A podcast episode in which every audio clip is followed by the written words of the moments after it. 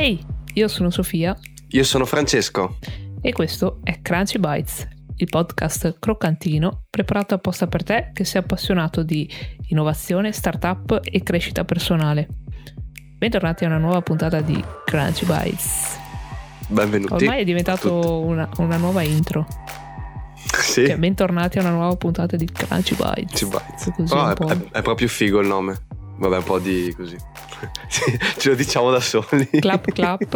E esatto. Botta sulla spalla. È proprio bello dire Crunchy Bytes, o no? Poi ti viene fame. A me viene la fame ogni volta che registriamo. Non so perché. No? Vabbè. Bene. Come stai, Sofia? Aggiungiamo ai problemi. Alla lista di problemi. Come stai oggi? Sei carica? A manetta oggi. Non so perché. Però veramente a bomba. Ottimo. Tra l'altro oggi tema di oggi è abbastanza croccantino. Come piace a noi. Sei preparato? A noi. Io sono preparato, sempre preparato, preparatissimo. Ok. Sono nato pronto. Sì, sono okay. No, è un tema che piace anche a me, ma cosa penso è la metanfetamina? Esatto. Penso di avere delle lacune, stavo dicendo. Che riguardano anche la metanfetamina, ma anche altre cose, ma ci sorvoleremo sopra e sono sicuro che mi perdonerete. Quindi no, giusto per tema di oggi, serie TV, esatto.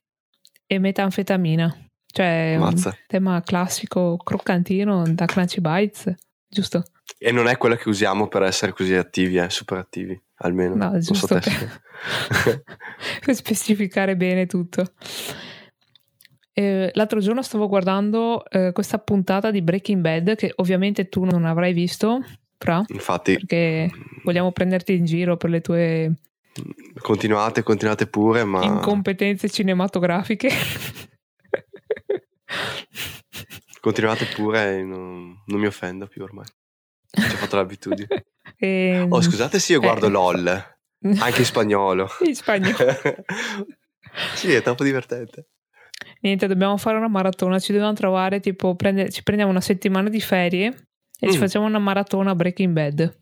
Comunque, voglio spoilerare nulla a nessuno, quindi vi avviso, ci sono dei piccoli spoiler ridotti al minimo. Però, se non avete visto Breaking Bad prima della seconda puntata della seconda stagione, e magari saltate questi 2 minuti in cui racconto questa storia, non lo so, vedete voi, però sono minimi gli spoiler, promesso.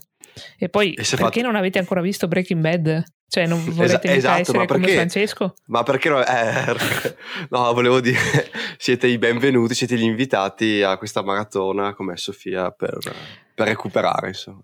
Comunque per queste brutte persone che non hanno ancora visto Breaking Bad spieghiamo la scena.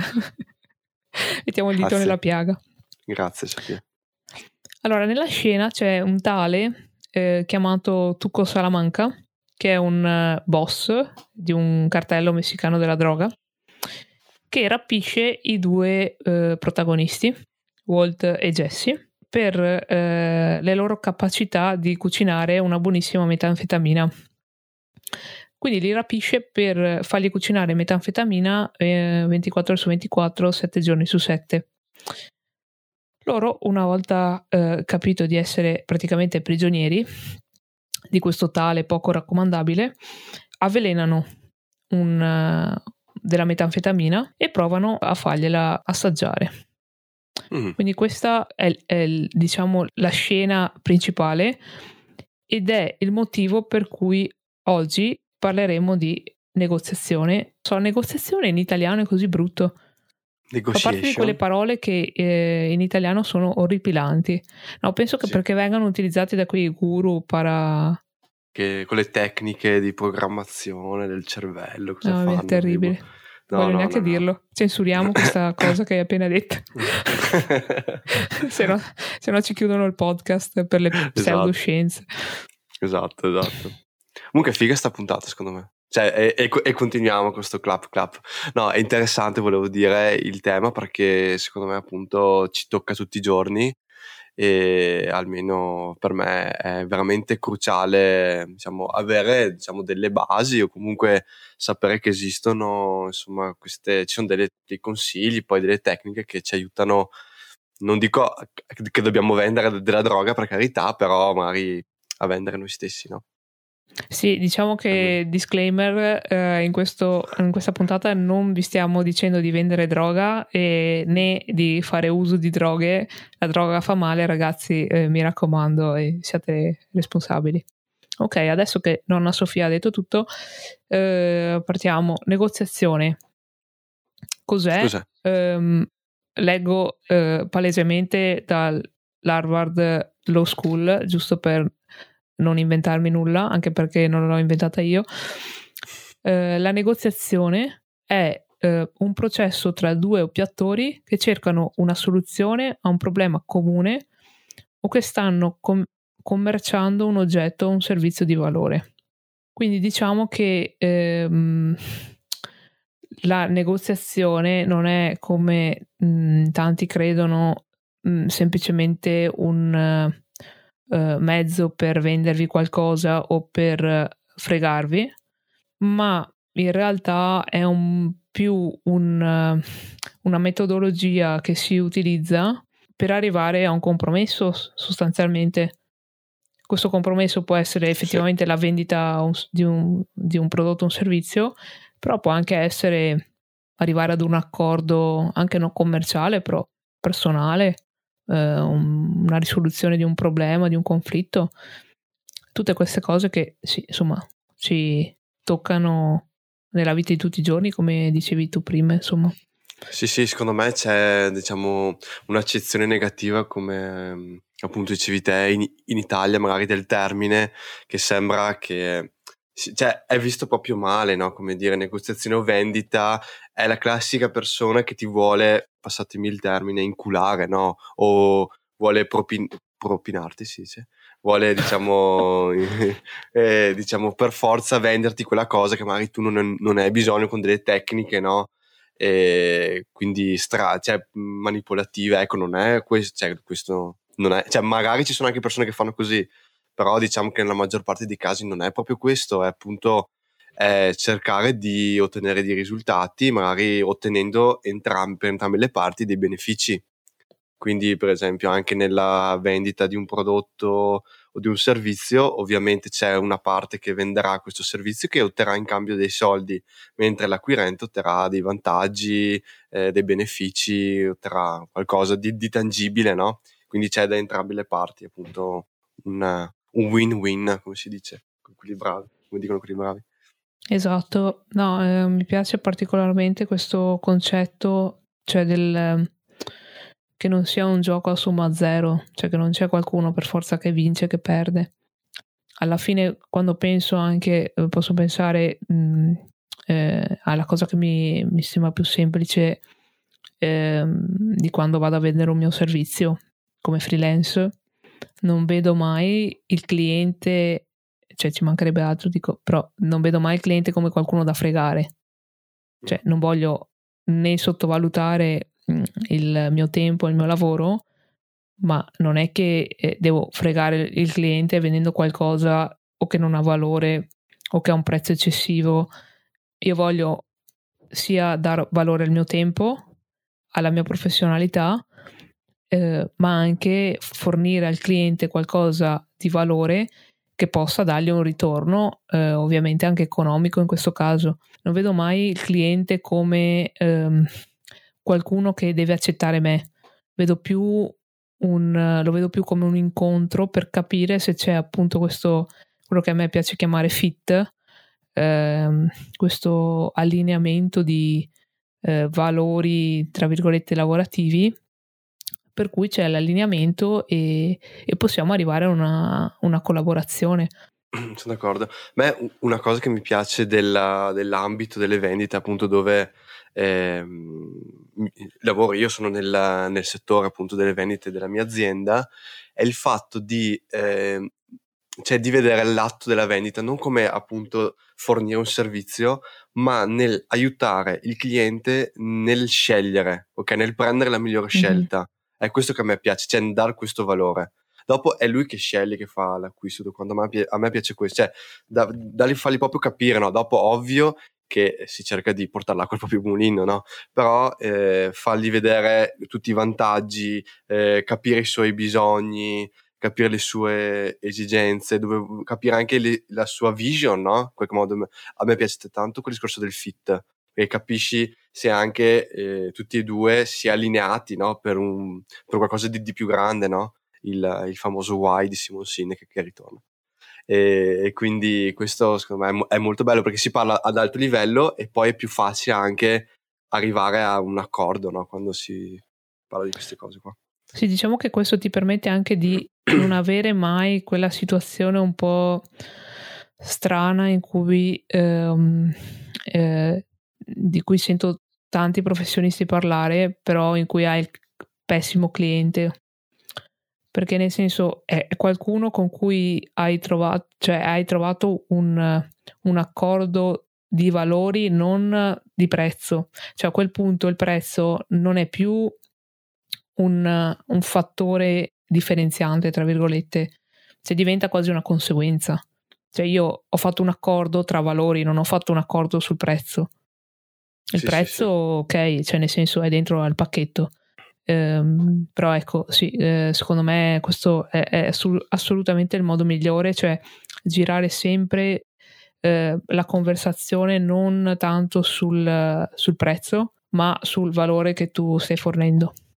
Sì, questo lo rivedo tantissimo anche cambiando proprio anche un po' ambito, per esempio nei colloqui magari di lavoro. Mm-hmm. Oppure quando appunto nella vita di tutti i giorni, no? Però appunto trasmettere, parlare di valore con chi ti sta assumendo, no? È molto importante questa cosa qua che hai appena detto, secondo me. Quindi anche in questa fase entrano in gioco una specie di negoziazione, no? Dove tu devi appunto dimostrare il tuo valore, come ad esempi pratici, sapendo ascoltare cosa ha bisogno l'azienda, cosa potrai tu dare in cambio, come potrai contribuire alla crescita dell'azienda. Quindi questa parte qua viene anche non solo nell'atto di vendita, ma anche in altre fasi della vita, insomma. Certo, assolutamente. Tornando invece alla storia di Walt e Jesse, che li avevamo lasciati là un attimo, poveretti. No, volevo finire di raccontare questa storia perché poveretti, cioè, se no... Su qualche aspetto. Esatto. Cosa succede a questo punto? Siamo arrivati al punto che Walt e Jesse devono far assaggiare la metanfetamina avvelenata a tale Tuco. Quindi Tuco annusa la metanfetamina e sente che ha uno strano odore. Allora chiede se c'è cosa c'è dentro, se c'è qualcosa di particolare. E Jesse allora comincia a parlare dell'esperienza che avrebbe provando quella droga, e gli dice è qualcosa che non hai mai provato prima, ti farà volare, ti farà provare delle esperienze incredibili. E tu a un certo punto è lì, cioè ormai è quasi vicino al provarla, quando Jesse aggiunge una frase e dice: abbiamo aggiunto un ingrediente segreto. Allora Tuco si blocca. Mamma. E Tuco si blocca e gli chiede: quindi cioè non vorrai mica che io provi questa droga senza che tu mi dica che cosa c'è dentro, cioè. E allora Jesse gli risponde: c'è della polvere di peperoncino. A questo punto Tuco prende la bustina, la lancia e il piano è fallito totalmente. Adios. Adios, amigos. Cosa ha sbagliato Jesse in questa scena? Che cioè, incredibile, cioè la mia mente quanto è strana, cioè nel senso guardo serie TV e mi vengono in mente puntate sulla negoziazione, cioè vabbè, su questo stendiamo un velo pietoso. Multipotenziale. L'errore di Jesse qual è? L'errore di Jesse è quello che gli inglesi chiamano overselling, Quindi continuare a vendere anche quando hai già venduto, perché alla prima frase, quando gli ha venduto l'esperienza, Tuco c'era, ce l'aveva venduta a quel punto, cioè la stava per assaggiare. In quel momento Jesse avrebbe dovuto smettere di parlare, capire che era nella situazione in cui aveva già vinto, tra virgolette, ed eventualmente mettersi in modalità ascolto e al limite rispondere a ulteriori obiezioni di Tuco. Mentre lui ha continuato a vendere, alla fine Tuco si è irrigidito, mettiamola così, e ha aggiunto più particolari di quelli che servivano effettivamente, e quindi la vendita è saltata. Vendita, tra virgolette, chiamiamola vendita. Quindi diciamo che il consiglio numero 1 che do è di mettersi in modalità ascolto, cioè la negoziazione non è mai il momento in cui devi mettere alla prova le tue competenze, le tue capacità o le tue conoscenze. È il momento in cui devi ascoltare e al limite fare domande perché l'altra persona parli. Cioè, in genere si dice, no, che chi fa più domande vince nella negoziazione, ma perché si mette in modalità ascolto. Sono d'accordo, anche perché secondo me magari un errore da principiante, magari facevo anch'io, è di concentrarmi sulle caratteristiche, no? Sul far vedere, no? Quanto è figo il mio prodotto, quanto è diciamo importante la mia carriera, il mio titolo di studi, no? Tutto quanto. In realtà è molto importante ascoltare, perché riesci, diciamo, cioè è giusto presentare il prodotto, non so, in questo caso far capire che ha un valore, ma poi ascoltando si riesce a capire bene come noi possiamo aiutare l'altra persona, cioè quali sono i punti centrali dove noi possiamo, diciamo, intervenire con la nostra soluzione, con la nostra persona, con il nostro prodotto, eccetera. Quindi questo è importantissimo, l'ascolto è proprio regola numero 1, come dici te, consiglio numero 1. E diciamo che legato a questo c'è anche il fatto di cercare di creare una certa empatia. E diciamo che sì, comunque è sempre legato, perché una volta che ti metti in modalità ascolto, ovviamente non deve essere un ascolto passivo, ma deve essere un ascolto empatico in cui cerchiamo di capire le difficoltà dell'altro, o quali sono gli obiettivi, quali sono cosa vuole raggiungere l'altro.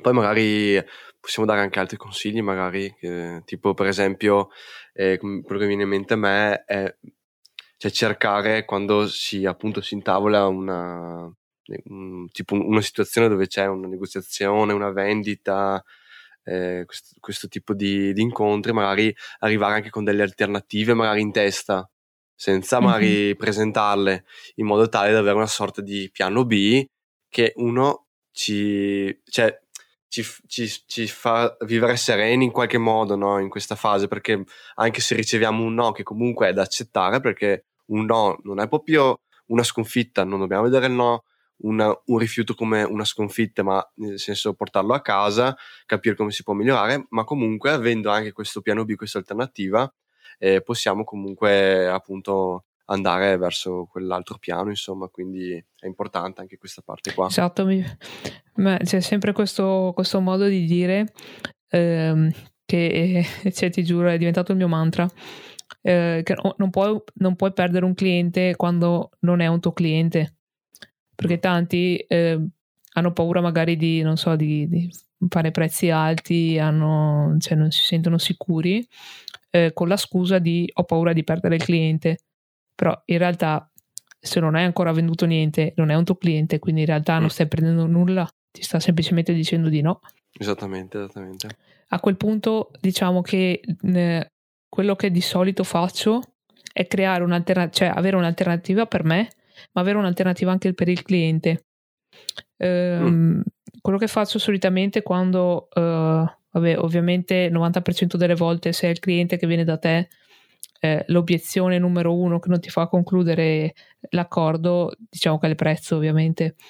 Se è quello il problema per il cliente, non ha il budget, per me non è un problema, semplicemente magari gli do l'alternativa, gli presento delle persone che magari di cui mi fido, magari hanno un po' meno di esperienza o fanno altri tipi di servizi, hanno un modello di business un po' diverso, e a quel punto paradossalmente questa cosa fa un po'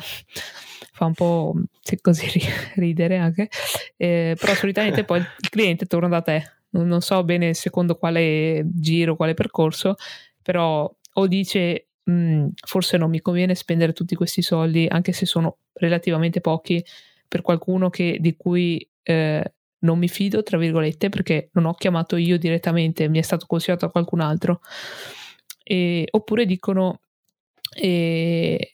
non voglio rischiare di spendere questi soldi e poi di avere un prodotto non all'altezza, un servizio non all'altezza, e quindi doverne spendere anche altri. Figo questo consiglio.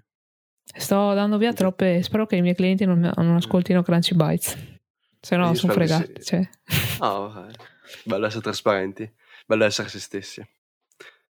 E un altro consiglio invece che magari do io questa volta, che ho visto almeno più volte essersi rivelato utile, è quello di prepararsi a casa, magari prima, e quindi non vuol dire stalkerare la persona con cui si parlerà, però almeno cercare di sapere chi è, cosa fa, diciamo conosce magari l'ambiente in cui lavora, immaginarsi quali sono i suoi principali pain.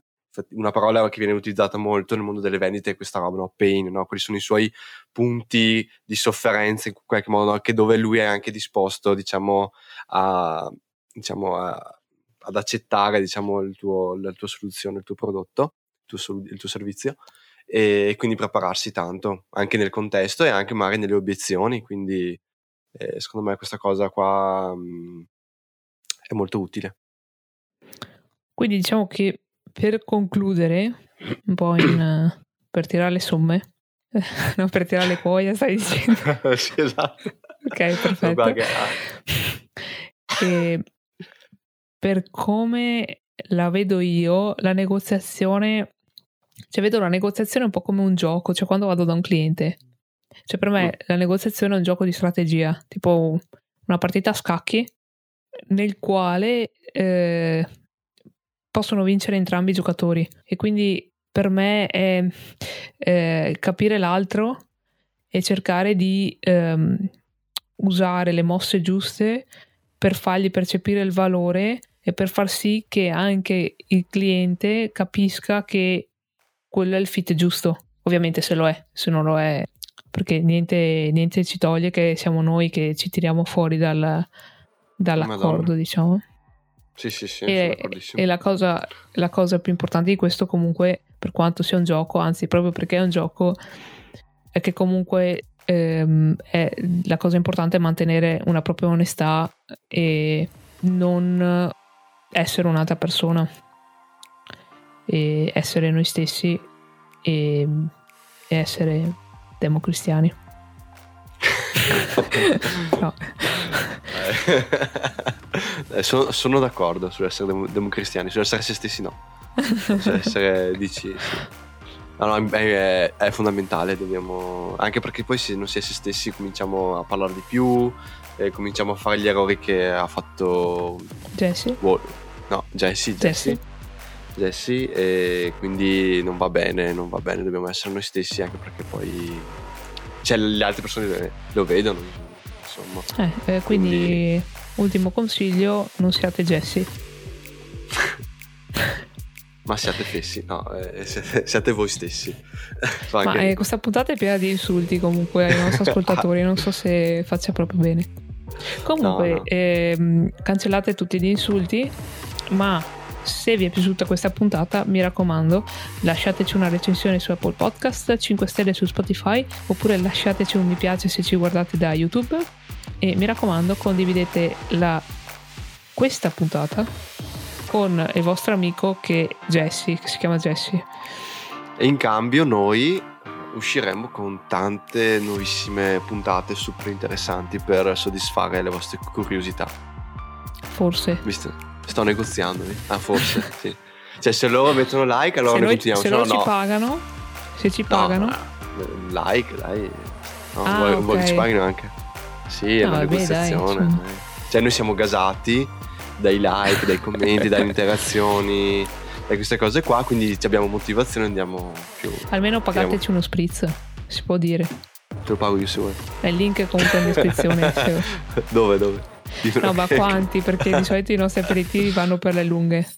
Boia. Quindi potrebbe diventare un attimo costoso. E direi che parlando di spritz anche per oggi è tutto e ci sentiamo al prossimo Crunchy Byte.